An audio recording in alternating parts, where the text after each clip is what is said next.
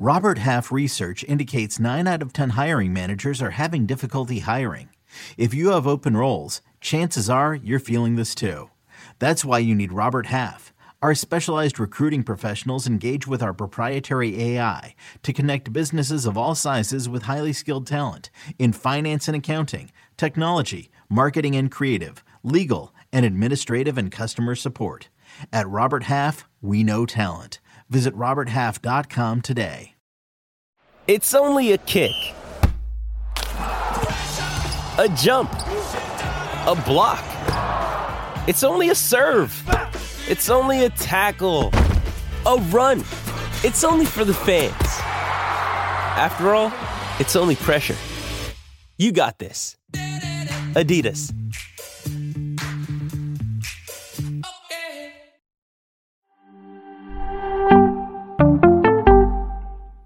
Talk about some key storylines for week five. Next on Fantasy Football Today in five. Welcome to FFT in five. I'm Chris Towers. I'm here with Dan Schneier, and we're going to talk about three key storylines that we're going to be keeping an eye on on Sunday for week five. But first, Dan, you got some beat the waiver wire targets for us? I got some beat the waiver wire targets I'm looking at. I want to start with the Mitchell brothers, even though they're not brothers, but they're both named Mitchell. And I'm going to start with Elijah Mitchell, the backup running Mhm. back for the San Francisco 49ers. Look, there's nothing to suggest anything's going to change any minute, but we are dealing with the number one backup behind a Christian McCaffrey led backfield. And I know lately Christian McCaffrey has been very healthy, but he has a track record of some nagging soft tissue issue injuries. So you get a guy on the best offense in football, probably outside of the quarterback position, and the most talent, the best offensive line. So why not? I like the idea a lot. I also like getting Keaton Mitchell. He was a rookie who I was on my radar from the draft just because he was insanely fast and you could see it on the field. A lot of the reason De'Von Achane has won is because he goes one cut, he gets vertical, and he's gone with the Dolphins. Now, that may not happen with the Ravens. They don't have the same offensive system or genius running that offense, but they have a pretty good looking offense and it's getting better and better with Todd Monken. They got injuries there. So Keaton Mitchell is someone I'm very interested in there. And I got a couple more running backs and receivers if you want to know, if you want to just uh, go a little rapid fire through. Sure. Jeff Wilson on the Dolphins, Raheem Mostert starting to fumble the football a lot. They like a two man approach. Wilson was somebody they liked a lot last year and trusted a lot last year. He might be back off the IR soon. You can get him now off the IR. And one guy I just love, and I know Jacob Gibbs has been touting him a lot, Rashee Rice on the Chiefs, the rookie Mhm. wide receiver. Look, if he gets that snap share up, he's going to be a fantasy asset on a weekly basis because he's yeah, I mean, his target per route run rate is Yes. is one of the highest in the NFL. I think it's been like 35% this season. It- It's, it's it's a really high rate. Now, partially that's a function of he's only running routes about 50% of the time right now. But the ability to win to when you're looking for can someone who's showing flashes continue to build? That's a profile that you should look for. You should look for a guy who is showing the ability to win when he's on the field and has a path to more playing time. And that's what we're hoping Rashee Rice has. Looks like we're having some some internet problems for Dan. What I want to talk about is three storylines to watch, and obviously, I think there are there are two obvious ones with two significant names who look like they're going to be returning from injuries this week, and we want to know what they look like in their offenses. So we'll start off with Cooper Kupp for the Los Angeles Rams. There's a report on Friday afternoon from Dianna Russini that it sounds like he is going to give it a go. Obviously, you know, we'll see if there's any kind of setback leading up to the game. Hopefully not, but sounds like he's going to play as of Friday afternoon. We're recording this. Uh, you'll hear this on sun- Saturday morning. And it's not just what does Cooper Kupp look like, it's what kind of impact does he have on this offense as a whole, because this has been, you know, Puka Nacua has been the number one option in this Rams offense. And he's doing a lot of the things that Cooper Kupp does. But I think the comp that a lot of people have made for how he's playing is more Robert Woods. And I, I like that comp. We've seen Robert Woods and Cooper Kupp both be very good fantasy options in this offense in 2009, uh, 2021, excuse me. Uh, Cooper Kupp had a average 26.2 PPR points per game in the first nine games of the season. Robert Woods was at 15.6. So there's still plenty of room for both of those guys. And Dan, you're back.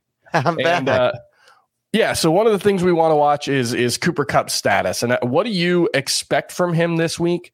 And I guess the big question is, what if Cooper Kupp comes out, looks like Cooper Kupp, and Puka Nacua has a bad game? How are we going to react then?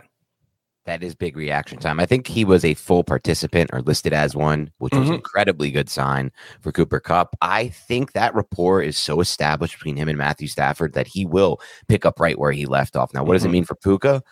I think it's going to be fine. I've seen Sean McVay have a system with two wide receivers, funneling targets to those two. That's a very concentrated offense like the Dolphins was last year with Waddle and Hill.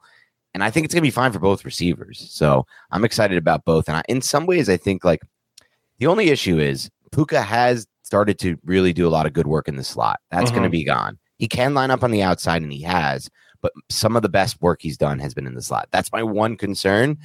But I think having Kupp on the field ultimately should help Puka because it should shift coverage towards him. All right, let's move on to the other similar situation with Jonathan Taylor coming back from his injury. Also sounds like he's going to play. I'm projecting it to be a split backfield, and I won't be surprised if it is. I won't be disappointed. But given that he's been a full participant in practice all week, the only question is is he in shape and is he up to speed on the offense? So there is a chance that Taylor comes out, gets 65% of the snaps this week, and it's just all systems go right now. Do you think he can be a top five running back in this offense? Mm, it's tough for me because I think, look, it's a new coaching staff. Mhm. And not only is it a new coaching staff, but Zack Moss has proven that he deserves to be on a football field for this team. He's done a lot for this team Mhm. to help them win football games up until now. I think he's done enough to for for him to just be a part of this offense rest of season. So I don't know if people came into this expecting Taylor to be a workhorse. I wasn't sure, but I leaned toward that. Mm-hmm. I don't think that's happening, but I still think he can probably find some fantasy effectiveness. Top top five is not going to happen for me because of Moss's inclusion, but maybe top ten, maybe top twelve in this offense that's better than expected, moving the ball a lot faster than we expected on a consistent basis, in scoring position a lot fat more than we expected. Will Richardson steal some of those touches in the red zone? Sure, Yeah. that was always a big concern for us going into the year. But if the offense is healthier overall, that's always a good thing for fantasy football. So I have him more in the top twelve range. And then the last one is just you know the the ice under Alexander Mattison has seemingly gotten a bit thicker. Uh, with his last two games, he's rushed for over 90 yards in each of those past two games. But we did get reports last week that you know the Vikings were open to a hot hand approach at running back. Cam Akers, I thought, looked pretty good. He only had you know a handful of carries, so Mattison was still the clear lead back. But that's just it's going to be a constant subplot unless Mattison just keeps ripping off 90 plus yard games. Is how long can he hold on to this job? I still feel like he might be one more fumble away. So that's going to be something we keep an eye on. He's in the RB2 range for me this week. I also view him as a sell high candidate. So yeah, that's that's one that we're definitely going to be watching. You have any thoughts on Alexander Mattison versus versus Cam Akers? I think you nailed it. I just want to keep an eye on the fumbles with him. All right, that's going to do it for FFT and 5. We'll be back tomorrow to help you set your lineups on Sunday morning. We'll see you then.